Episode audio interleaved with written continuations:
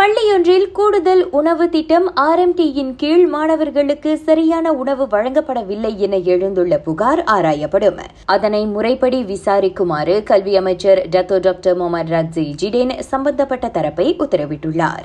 அதன் தொடர்பில் தமக்கு புகார் வந்ததை உறுதிப்படுத்திய அவர் மாணவர்களின் நலனில் விட்டுக் கொடுக்கும் போக்கு காட்டப்படாது என உறுதியளித்தார்.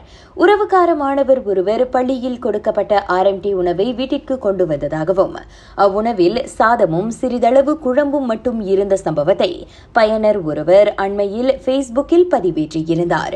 அப்பதிவு சமூக வலைதளவாசிகளிடையே அதிருப்தியை ஏற்படுத்தியதோடு ஆர்எம்டி திட்டத்தின் கீழ் மாணவர்களுக்கு தரமான உணவு கிடைக்கின்றதா என்ற கேள்வியையும் எழுப்பியது.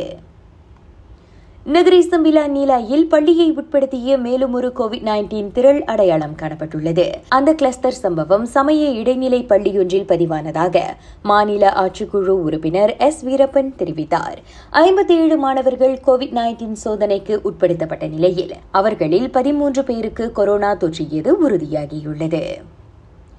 ஸ்லாங்கூர் ரவாங்கில் உணவகம் ஒன்றில் மயங்கி விழுந்த ஐம்பத்து நான்கு வயது நபர். மாரடைப்பு காரணமாக தான் உயிரிழந்தார் என்பதை மருத்துவர்கள் உறுதிப்படுத்தியுள்ளனர். இதையடுத்து அவரது மரணம் பற்றிய தேவையில்லாத வதந்திகளை பரப்புவதை நிறுத்திக் கொள்ளுமாறு காவல்துறை பொதுமக்களை கேட்டுக் கொண்டிருக்கிறது. சம்பந்தப்பட்ட ஆடவர் கோவிட் நைன்டீனுக்கான ஊக்கத்தடுப்பூசி போட்டுக் கொண்டதால் தான் உயிரிழந்ததாக முன்னதாக சமூக வலைதளங்களில் செய்திகள் பரவின. நாட்டில் நேற்று இரண்டரை லட்சத்துக்கும் அதிகமானோர் கோவிட் நைன்டீனுக்கான ஊக்கத்தடுப்பூசியை போட்டுக்கொண்டனர். இதையடுத்து ஊக்கத்தடுப்பூசி போட்டுக்கொண்டுள்ளோரின் மொத்த எண்ணிக்கை நாற்பத்தி இரண்டு புள்ளி ஏழு விழுக்காடாக உயர்ந்துள்ளது.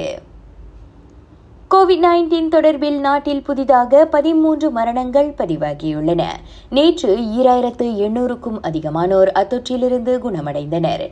ராகா செய்திகளுக்காக நான் திவ்யா வேகன் ஜான் வணக்கம்.